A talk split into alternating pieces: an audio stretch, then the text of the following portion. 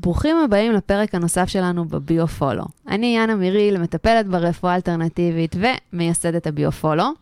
אני אלי כהן, אה, מומחה לרגשות ומייסד הביוטסט והביו-פולו. טוב, אנחנו כבר בפרק אה, 18. וואו, אלי, תראה איזה דרך מגניבה אנחנו עוברים. לגמרי. אתה יודע, אתמול הייתי בהופעה של אה, אמיר דדון, ושמתי לב שרוב השירים שלו פשוט מדברים על העניין של ההיכרות העצמית. הוא כל הזמן, תוך כדי ה- ה- הניואנסים הקטנים שעולים שם, אני מבינה שיש המון כאילו שאלות קיומיות. הוא כל הזמן מנסה לברר דרך השירים מי הוא, מה הוא, מה היו היחסים עם אבא שלו. נכון, אני מדבר על זה כבר די הרבה זמן, ו- ועכשיו יש התעוררות. פתאום יש איזה מין טרנד התעוררות שאנשים מבינים שחסר להם את עצמם בדיוק, בחיים האלה. זה, זה המידע. לא, אה, לא להסתכל על האחר, על האישור, על כל הדברים, פשוט חסר להם את עצמם. כי משם הם צריכים לקבל את הדברים שחסר להם. לחלוטין. טוב, ואם זה כבר נוגע בפרק שלנו היום, אז אנחנו הולכים לדבר על מנגנוני הגנה ועל uh, היכרות עצמית. הרי בסופו של דבר, הסיבה שמנגנוני ההגנה נבנים זה בגלל הפחד, הפחד שלנו מכישלונות, וזה מתחיל עוד בתקופת ההתפתחות שלנו, שאנחנו גדלים עם ההורים. המוקדמת. המוקדמת, נכון. וזה בסופ... בסופו של דבר, המנגנון ההגנה היא פעולה מוחית שבאמת נועדה לשמור עלינו מפני איזו סכנה רגשית. מה שכאילו אה, נבנה לנו ב... ב... באמת בהתפתחות. וזה מתרחש בלא מודע, ממש כאילו מתחת לפני השטח. בואנה, אנחנו ממש הפכנו להיות הקורבן של המנגנוני ההגנה שלנו, אלי. כן, אז uh, שאלה, שאלה ראשונה שתמיד אני צריך לשאול כשאני מדבר עם אנשים, מהמם. האם אתה בן ערובה של מנגנוני ההגנה שלך? כן. ואז זה אומר שאתה, יש לך סוער שלא מרשה לך לעשות כל מיני דברים שאתה רוצה לעשות. לממש מטרות, לבטא את הכישרון שלך, לממש פוטנציאל, לחוות הצלחות, וכל מיני דברים שאתה בוחר לעשות או מנסה לעשות. כאילו ממש יש לנו איזה כישרון, אבל אנחנו לא מצליחים להגיע אליו. הרי זה שיש לנו כישרון, זה לא אומר שיש לנו איזה יתרון. אנחנו נכון? צריכים כאילו להבין מה, איך אנחנו מגיעים לכישרון הזה. אלי, איך אנחנו מגיעים לכישרון הזה? נכון, אבל um, זה מדויק מה שאת אומרת. ובגדול, מכישרון להצלחה, צריך שיהיה flow, צריך שיהיה את התכנון, צריך שיהיה קבלת החלטות, צריך שיהיה הבנות למה שאני צריך ועושה. כל הדברים האלה נפתרים לפעמים דרך אה, הימור, דרך גחמה, דרך אה, אה, דברים שאני חושב שזה רעיון טוב לעשות. אז בעצם מכישרון להצלחה, כמו שאמרת, זה שיש לי כישרון לא בהכרח זה יתרון. למה? כי בדרך יש כל מיני מנגנוני הגנה, שהם בעצם מייצרים חסימות, חסמים, וכן הלאה וכן הלאה. הסיפור שאנחנו מספרים לעצמנו, האמונות שאנחנו רגילים, אמונות טפלות, אמונות טפלות, כל מיני דברים שאנחנו בעצם מנסים לעזור לעצמנו להתגבר על מנגנוני הגנה, או להתגבר על מכשולים. אבל מנגנוני ההגנה התפתחו בגלל הפחד מכישלון. זאת אומרת שההורה מזהיר את הילד, תיזהר, תיזהר, תיזהר, אסור, אסור, אסור, אסור. הוא בעצם, יוצ... הוא בעצם מגדל אצלו מנגנון הגנה שישמור עליו. הוא כאילו יוצר אצלו איזה bodyguard כזה, בול. שילך איתו כל הזמן, לאורך כל הדרך, אפשר לקרוא לזה המצלמה של האח הגדול, אפשר לקרוא לזה, כל אחד חווה את זה באופן אחר, אבל יש ספציפיות למנגנוני הגנה. כי ההורים שאני גדלתי איתם, הם לא ההורים שאת גדלת איתם. נכון. וזה לא ההורים שמישהו אחר גדל איתם. זאת אומרת שכל מנגנון הגנה יש לו מבנה אחר. אנחנו צריכים להבין את ה... כאילו, פרסונליזציה. בדיוק, אנחנו צריכים להבין את הספציפיות שקשורה אליי, כי היא קשורה לתרבות שלי, למשפחה שלי. לאח- לגנטיקה. לאחים שלי, כן, גנטיקה. זה ממש לגמרי. הגנטיקה. והיא שונה מאדם לאדם. ולכן אי אפשר לקחת, לעשות הכללה ולהגיד, אוקיי, מנגנוני הגנה זה משהו כללי. זה חסמים, זה, זה פחדים, זה... נכון, זה, זה מכליל. אבל אני צריך לדעת שאני פוגש את יאנה, אני צריך לדעת בדיוק מה, איך נראה מנגנון הגנה שלה. ואת הנתונים האלה, יש לי אפשרות להגיע אליהם בדרך מאוד מהירה, שחוסכת זמן יקר וכסף יקר וסבל ועוד ועוד כל מיני דברים. ב- ב- בפשטות. בפשטות ומהר. מה זו הדרך הזו? אני רוצה לשמוע. נראה לי שאת מכירה, ביוטסט. את האמת שכן. זה באמת משהו, זה פשוט מדהים. זה גם בדיוק עכשיו, אחרי הסשן שיצאנו ממנו עם המטופלת, היא אמרה, זה פשוט מטורף. זה פשוט מטורף. אתה יודע, וזה לא רק היא, זה רוב המטופלים שבאמת מגיעים אלינו. הם כל הזמן אומרים, הם היו באין ספור טיפולים. וזה פשוט מדהים, אה, אה, תוך 50 שניות, ברגע שהם בוחרים את האלמנטים, עולה עם הנתונים על הבן אדם, אתה פשוט מתווך את זה, אתה פשוט משלים להם את המידע שחיפשו כל חייהם. נכון. ואני לא מגזימה, זה באמת כל חייהם. כי הם נכון. כל הזמן שואלים את השאלות האלה על עצמם. לגמרי. למה זה קורה לי? למה זה קורה לי? למה, למה אני לא מצליח? למה זה מפריע? נכון. אבל אני לא יודע מה מפריע. זאת אומרת, אני יכול לאפיין את זה בכל מיני צורות, אבל כשזה מגיע לאיזה מין, לאיזשהו משהו עוצמת, כאילו לאיזה נקודה עוצמתית מאוד, שם אני חווה מצוקה, אני חווה חרדה, אני חווה כל מיני דברים. אבל בעצם מנגנון ההגנה מופקד על, על החוסרים, על מה שחסר. הוא מופקד על זה, כי אם נגיד אני עכשיו הולך לקפוץ מצוק וחסר לי ידע על איך קופצים מצוק, איזה דוגמה לקחת. סביר, סביר להניח שאני... לא, אני, אני פוגש אנשים שהם הם עומדים על קצה הסוק. את, כאילו, קצה זה, הצוק. זה משהו שאני למדתי להבין אותו, שאנשים עומדים על קצה הצוק ואומרים, כאילו, אין לי כוח יותר, נמאס לי, קשה לי, גם אני הייתי שם כשנפגשנו, כן, רע לי. רע לי, אני לא, אני לא רואה את ההמשך. נכון. אז אני רוצה לחזור רגע חזרה ממה שהסברתי. אז מכישר, מכישרון להצלחה, זה בעצם, אני יכול להתלהב נורא מהכישרון שלי, ויהיה לי מוטיבציה, ויהיה לי אה, כאילו... רעיונות ותשוקה. ברעיונות ותשוקה, ואני לא אבין למה זה לא עובד לי. אני אנסה כל מיני ניסיונות, אני אתכנן כל מיני תכנונים, אני אשקיע כסף, אני אעשה פעולה. ניקח את האנשים הנכונים. אני לא מבין למה זה לא מצליח לי. למה זה, מה מפריע לי?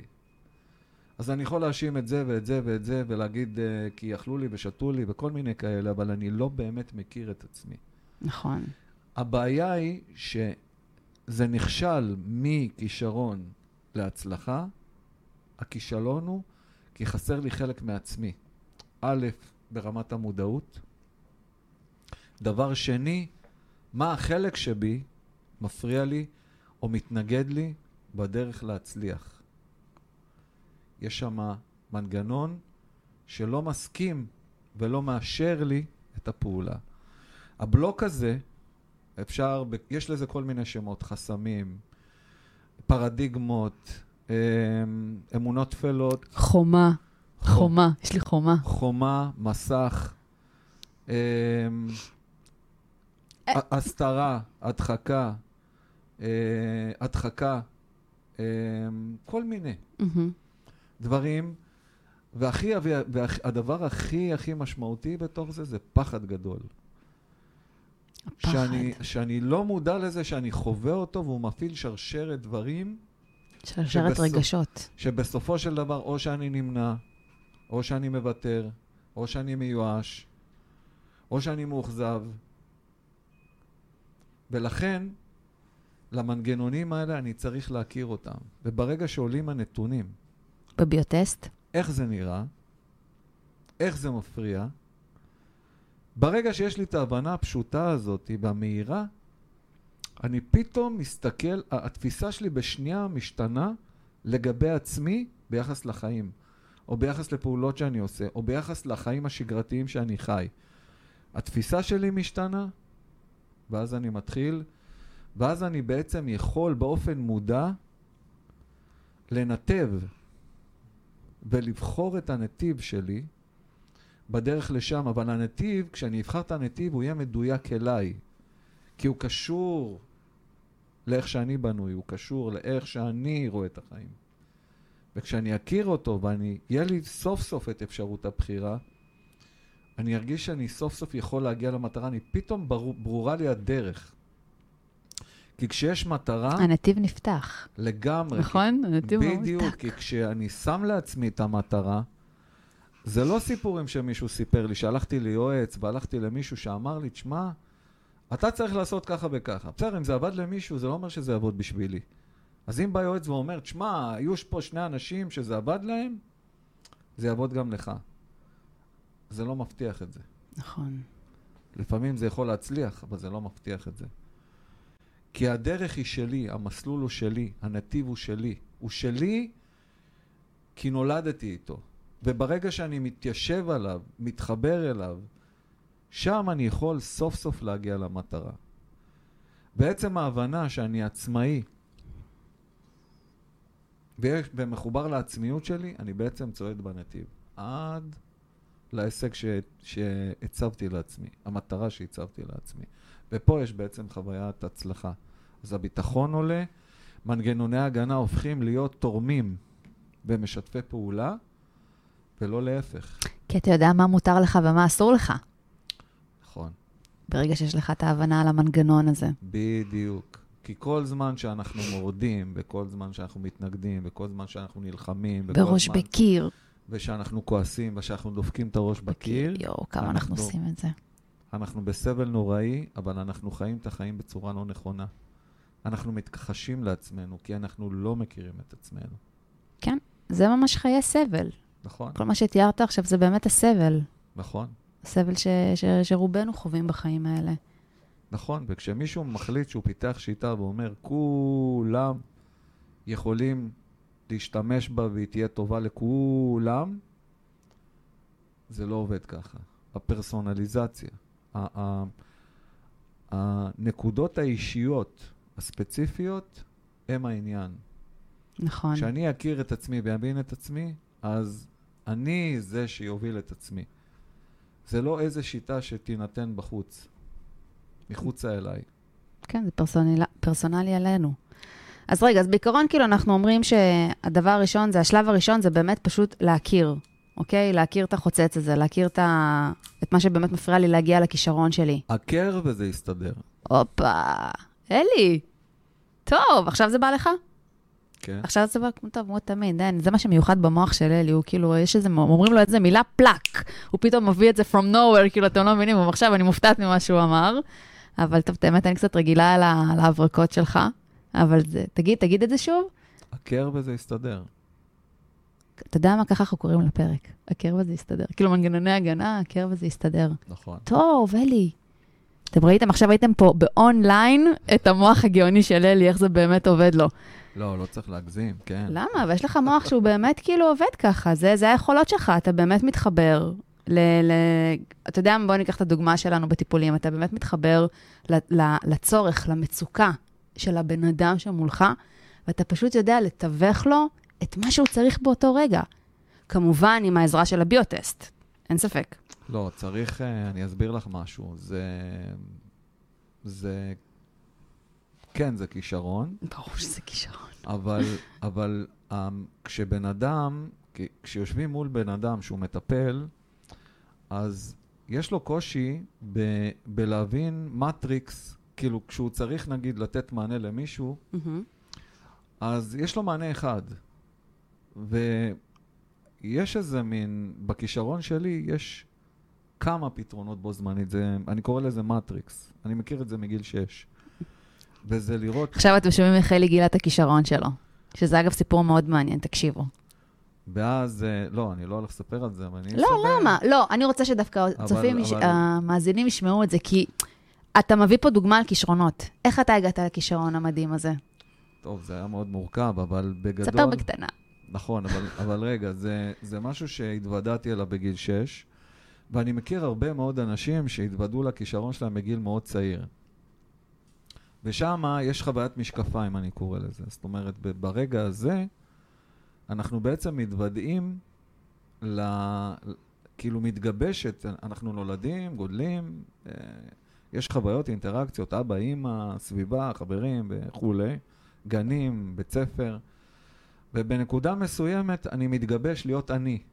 ואני זה, זה הכישרון שלי. Mm-hmm. כלומר, הכלי המשמעותי שלי הוא הכישרון, שדרכו אני אשיג את כל מה שאני צריך לקיום שלי. שזה המימוש הפוטנציאל. זה מימוש הפוטנציאל בעצם, בדיוק. כן.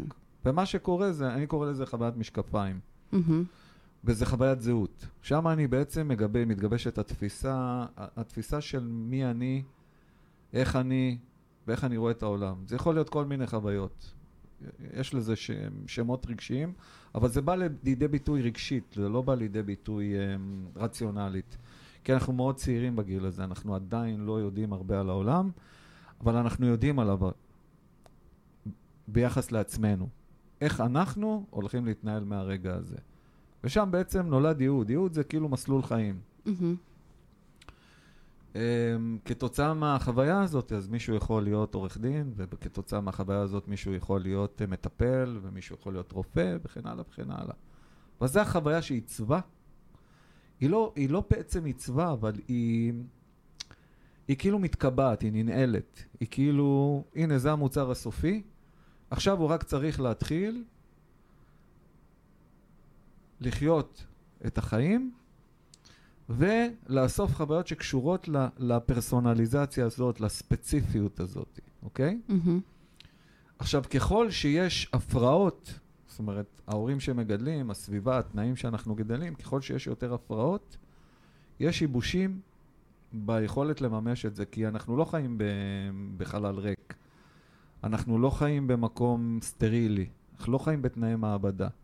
נכון. זה אפרופו המדע, צריך, אה, כאילו, הוא, הוא צריך לעשות אדפטציות להבנה הזאת. שזה, אנחנו לא במעבדה, אנחנו לא חיים במעבדה. ונפש האדם זה הדבר שהוא הכי לא... הוא, הוא לא מדע אין מדויק. מדע, מאוד, בדיוק. מאוד מורכב. מאוד כן, מורכב. בדיוק. ומה שקורה בעצם זה ש... אמ, כשאנחנו בעצם רוצים לממש את ה... נעזוב רגע אותי ונחזור חזרה לעניין של כישרון והצלחה, מהמם. זה בעצם העובדה שאנחנו יכולים לעקוף את מנגנוני ההגנה ולהגיע ישר לתת מודע ולדעת מה הצורך. מה מעסיק אותנו 24/7? זה קבלת החלטות. קבלת החלטות. אבל למה אנחנו צריכים לקבל החלטות? כי משהו, אנחנו רעבים למשהו, חסר לנו משהו. והחוסר הזה הופך לצורך. הצורך זה כאילו רעב. אני רעב עכשיו, רעב עכשיו לשניצל, אני רעב עכשיו לצ'יפס, אני... זה, זה הפשטות, אבל ברגשות זה משהו הרבה יותר מערכתי, הרבה יותר מורכב. והוא הוא תוצר של הנפש, המערכות העצביות, שהן בעצם מנהלות אותנו, הן בעצם אחראיות שאנחנו, שהגוף הזה יחיה, ישמור על עצמו וישיג את ההישגים שלו. כי יש לו כל מיני ערוצים או כל מיני מסלולים שהוא צריך בעצם אה, לצעוד בהם ולחיות אותם. כן.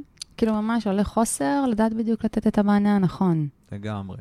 זה ממש עובד ככה. בדיוק. ומה שקורה בעצם, זה שההורה מגדל אותנו, הוא בעצם יוצר את הבלוק. הבלוק אגב, לא בכוונה, כן?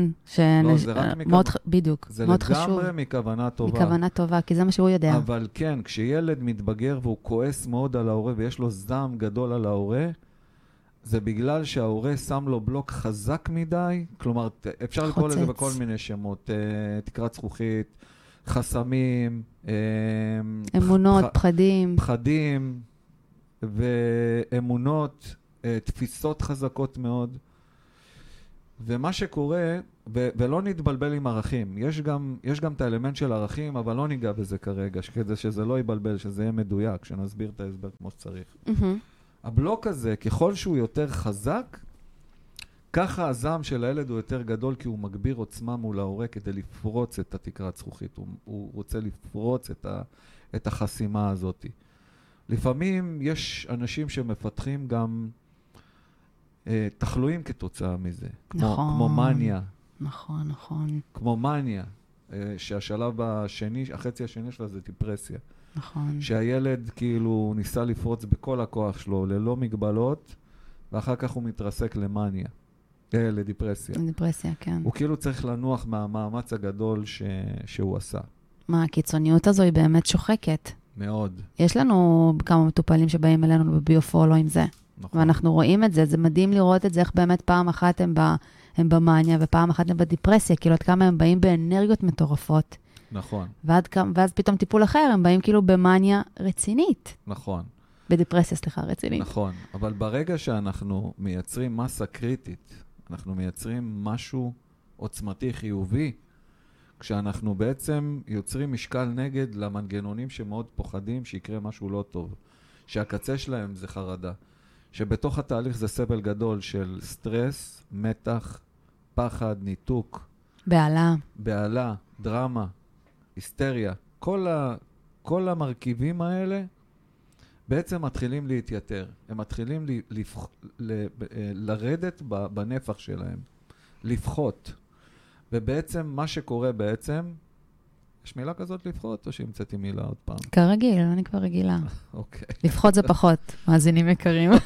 צריך לעשות הסבר, אלי, עם כל המילים שלך. כן, תרגום אלי, תרגום, תרגום אלי ג'יבריש. תרגום אלי ג'יבריש. אה, ואז מה שקורה בעצם, לא, אני קורא לזה אלית. אלית. אלית זה כן, זה השפה. שלך. כן, גם מי שמכיר אותי אה, לגמרי. אומר, זה, היה באלית. אז מה שקורה בעצם זה שבשלב הזה יש רצון להתחיל לטפל בבלוק הזה, שבעצם חוצץ או חוסם או מפריע בין הכישרון שלי להצלחה שלי. קודם כל צריך להכיר אותו, לזהות אותו, לאתר אותו, או קודם כל לאתר אותו, לזהות אותו, ואז בעצם להתחיל להכיר אותו וללמוד עליו. כן, להתחבר לנו- אליו. וכשאנחנו מתחילים ללמוד עליו טוב, עצם ההבנה הזאת מתחילה לאפשר לנו לקבל, יש, אה, יש שליטה כוחנית, מלאכותית, ויש שליטה טבעית. אני מתחיל לקבל, אני מתחיל להרגיש שאני בשליטה טבעית, ואז אני מתחיל להירגע. אני מתחיל להבין שסוף סוף אני מתחיל לטפל בעניין עצמו. חלק, אה, יש כאילו, כשאנשים סובלים מהדברים האלה, אז הם הולכים לכל מיני סוגי טיפולים כי הם מנסים לטפל בעניין הזה. והם חושבים שהם בעצם מטפלים בדברים אחרים.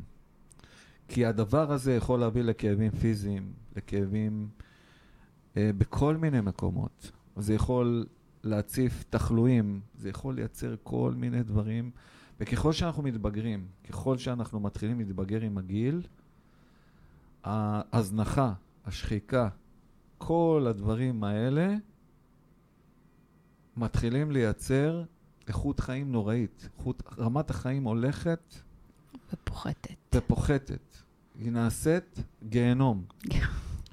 כי כשאנחנו צעירים, אז יש לנו את הכוחות, יש לנו את היכולת להחזיק את זה. יש לנו את היכולת להתמודד עם זה, אבל ככל שאנחנו עוברים את גיל, אנחנו עוברים את גיל 30, מתחילה להיות מגמה הפוכה.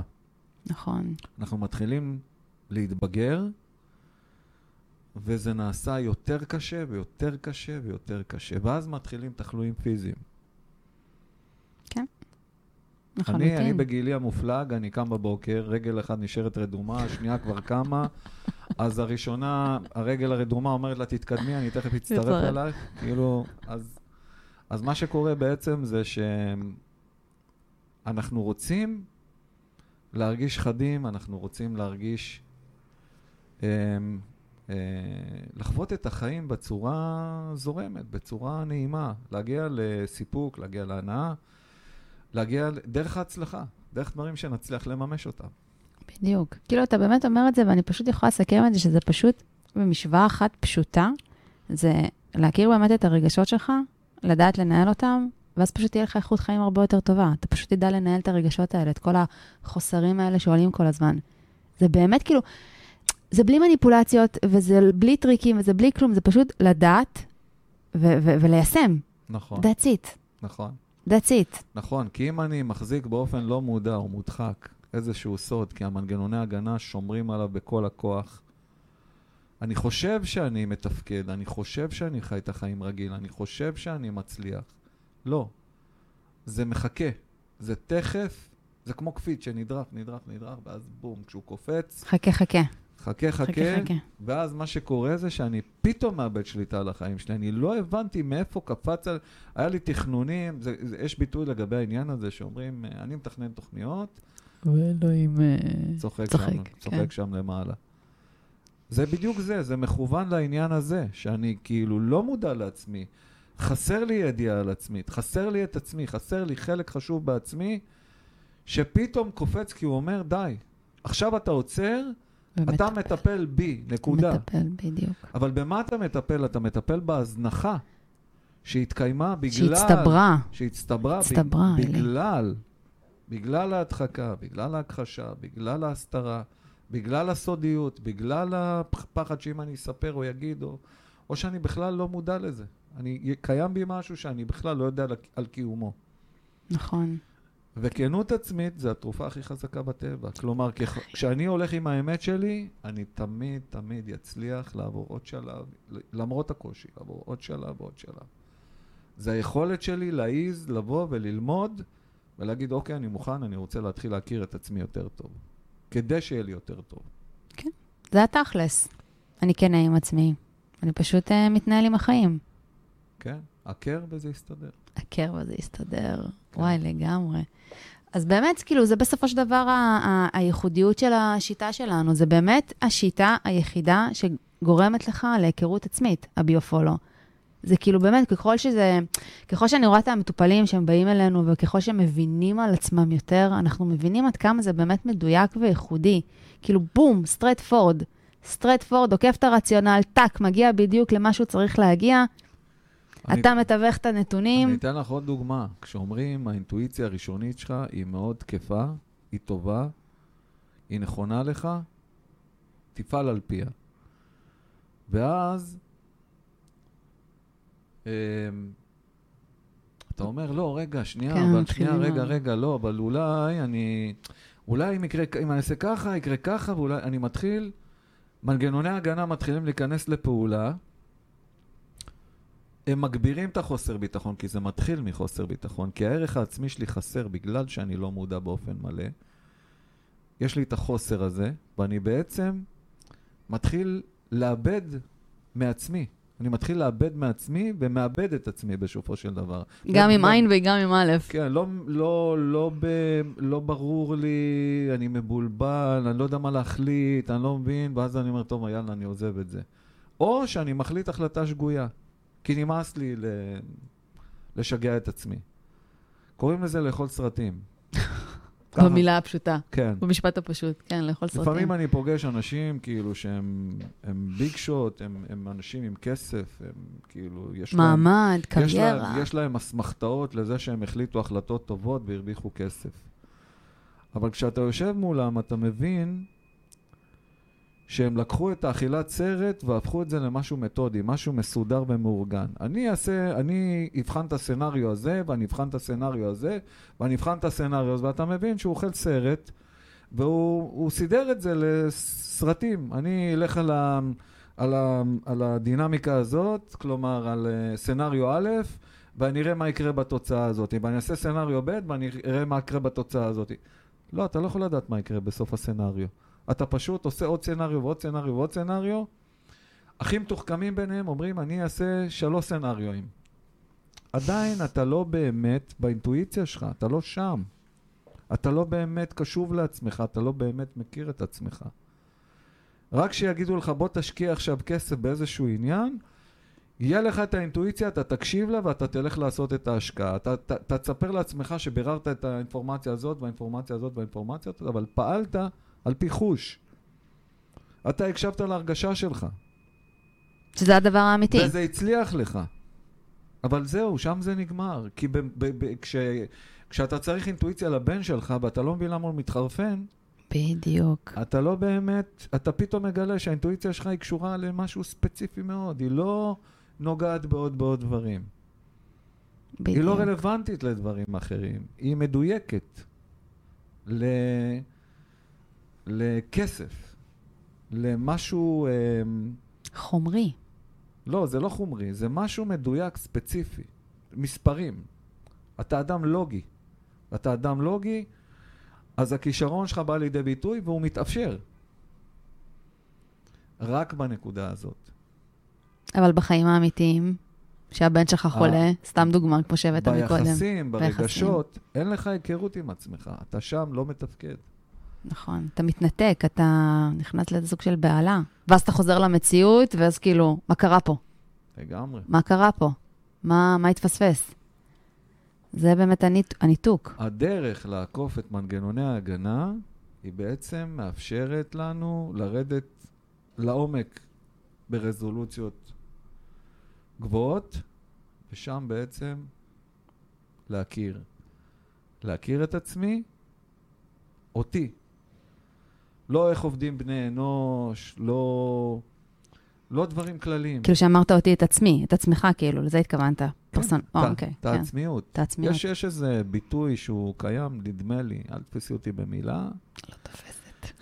אבל יש, יש ביטוי כזה שהוא, הוא- נדמה לי שהוא קיים מ, מתקופות קדומות מאוד, אולי אפילו מהתקופה היוונית, אני לא בטוח, שאומר die yourself, דע את עצמך. תהיה מודע לעצמך. אתה לא יכול להיות מודע לעצמך אם יש לך מלא מלא בליינד ספוטים, יש לך מלא חורים שחורים שאתה לא מכיר בתוכך.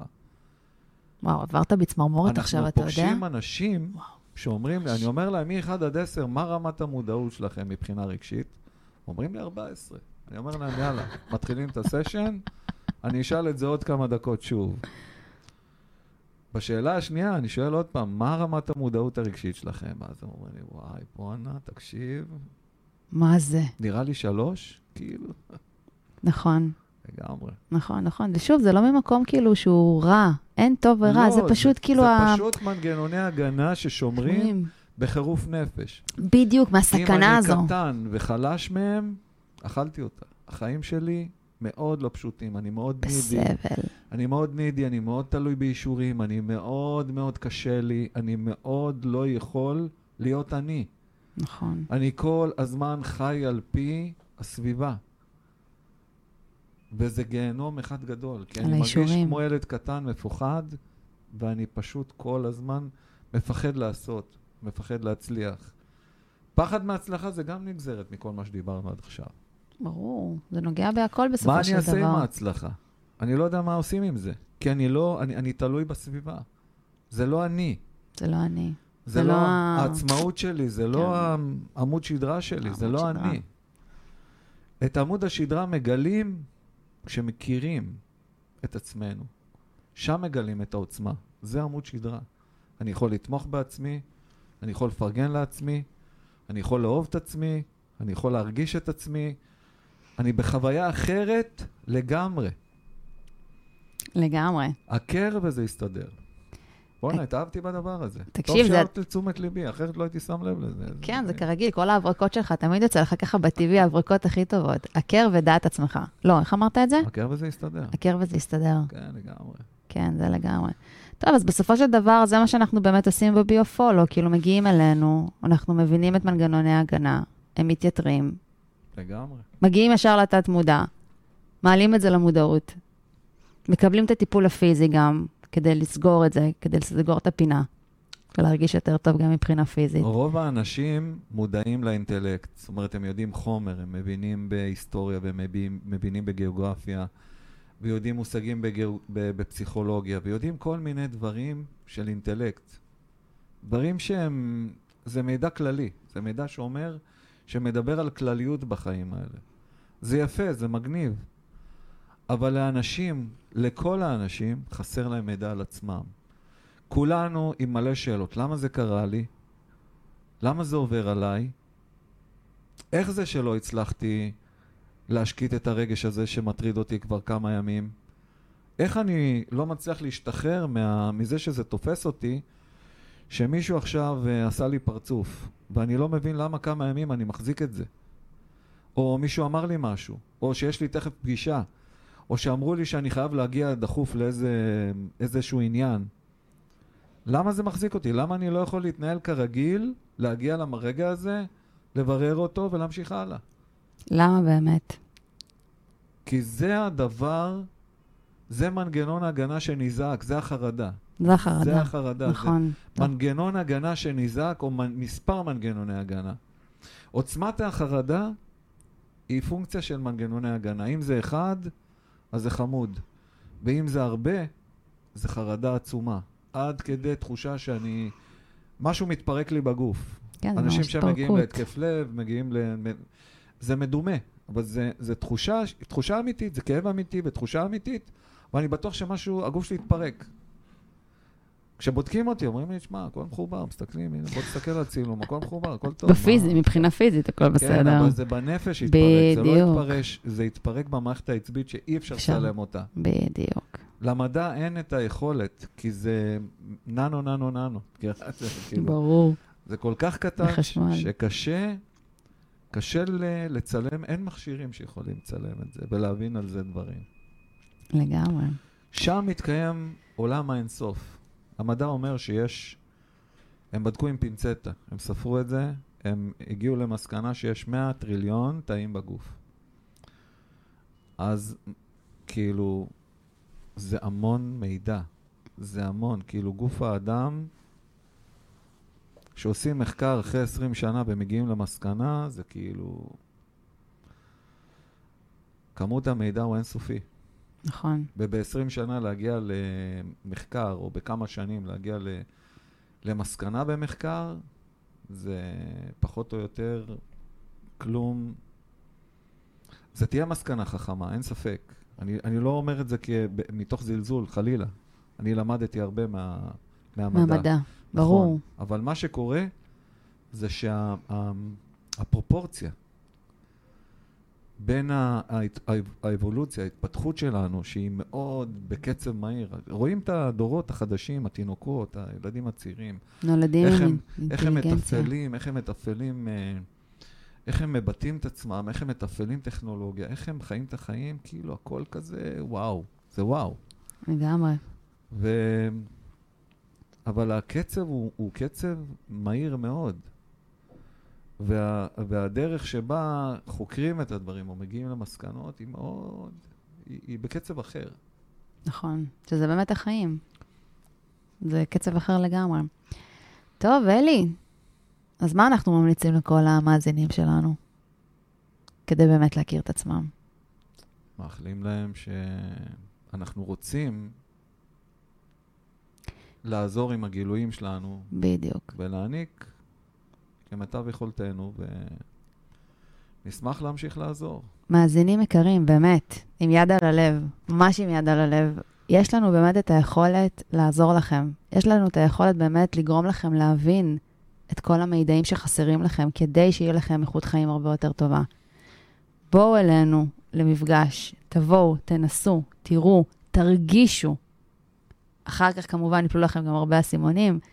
תראו איך, איך זה באמת עובד לכם. כי אין לפני- טעויות, אין טעויות. לפני שאתם מנסים דברים אחרים, או אם הייתם בהרבה דברים אחרים, בואו לפגישת התנסות. נכון. בואו תראו איך זה מרגיש. בדיוק, וכמובן תמשיכו לעקוב אחרינו. זה משהו שהרבה למדים מכל המידעים שאנחנו, מכל הידע שאנחנו תורמים לכם תוך- כדי הפודקאסטים, תוך כדי המדיה. אנחנו מעלים שם המון אה, דברים מיוחדים. לגמרי. אלי, תודה. תודה רבה. יאללה, אנחנו נתראה בפרק הבא. נתראה.